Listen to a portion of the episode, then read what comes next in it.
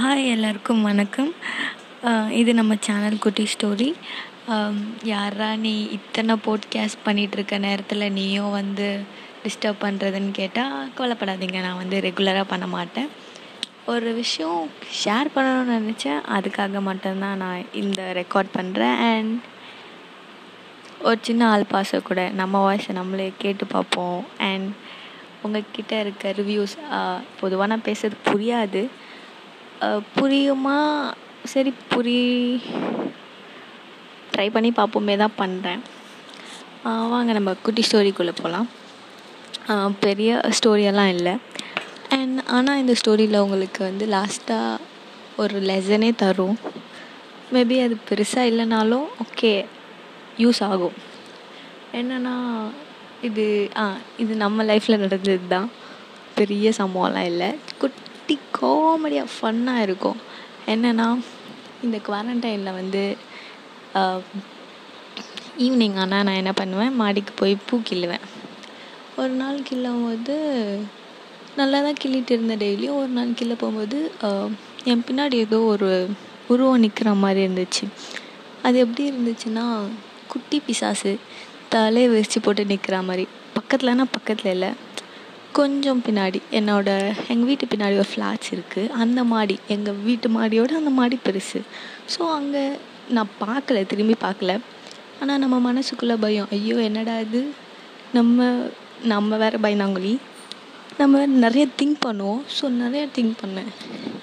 என்னவா இருக்கும்? நம்ம திரும்பி பார்க்கலாமா வேணாமா? திரும்பி பார்த்தோன்னா அது நம்மளை ஏதாச்சும் பண்ணிடுமா இல்லை ஏதாச்சும் கேட்குமா? அப்படின்ட்டு. ஆனால் நான் பார்க்கல. என்ன பண்ணேன் பூ கிள்ளினேன் அரைகுறையாக பூ கிள்ளிட்டு போயிட்டேன் அண்ட் நெக்ஸ்ட் டே வந்தேன். திரும்ப அதே உருவம். நம்ம பார்க்கலனாலும் நமக்கு வந்து ஒரு இமேஜினேஷன் தெரியும்ல? ஏதோ நிற்கிற மாதிரி இருக்குன்ட்டு.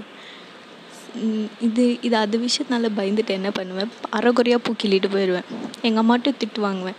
ஒரு நாள் என்ன சொன்னேன்? அம்மாட்ட அம்மா இந்த மாதிரி நான் பூ கிள்ளலை நீங்கள் போய் கிள்ளுங்க அப்படி சொன்னேன். எங்கள் அம்மா என்ன சொன்னாங்க நீ உருப்படியாக பண்ணுற விஷயமே பூ கிள்ளுற விஷயம். இது வேற நீ என்னைய வந்து அதான் நீ பூ கிள்ள மாட்டேன் சொல்கிறியா அப்படி சொல்லிட்டு திட்டினாங்க நல்லா.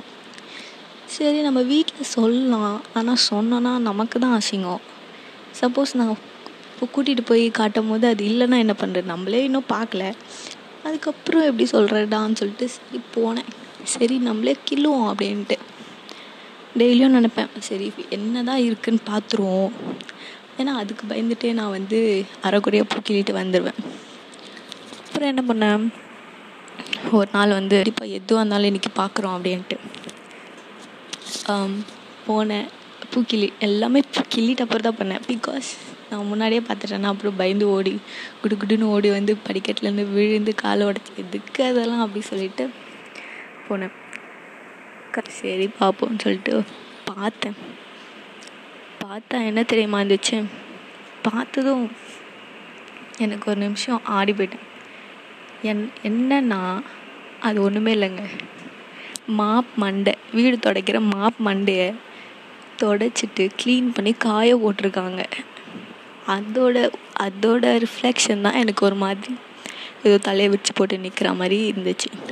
அதை பார்த்து தான் எனக்கு சிரிப்பும் வந்துச்சு நம்மளை நினச்சி கேவலமாக வந்துச்சு. நம்ம இவ்வளோ கேவலமாக இருக்குமா அப்படின்ட்டு. நல்ல வேலை வீட்டில் சொல்லலை. வீட்டில் சொல்லியிருந்தேன்னா என் மான மரியாதை எல்லாம் போயிருக்கும். சும்மாவே நம்மளை ஏசுவாங்க. இல்லை இதெல்லாம் சொன்னோன்னா அவ்வளோதான் இதுலேருந்து என்ன சொல்ல வரேன்னா ஆக்சுவலி நான் அங்கே கோஸ்ட் இருக்குன்னு பயந்தேன். ஆக்சுவலி அது கோஸ்ட் கிடையாது. இது மாதிரி நம்ம லைஃப்பில் நிறைய ப்ராப்ளம்ஸ் இல் இல்லாமலே இருக்குது ஆனால் நம்ம ப்ராப்ளம் நினச்சிட்டு அதை ஃபேஸ் பண்ணாமலே இருக்கும். அதனால என்ன சொல்கிறேன்னா எதாக இருந்தாலும் ஃபேஸ் பண்ணுங்கள் கீப் க்ரோயிங் டாட்டா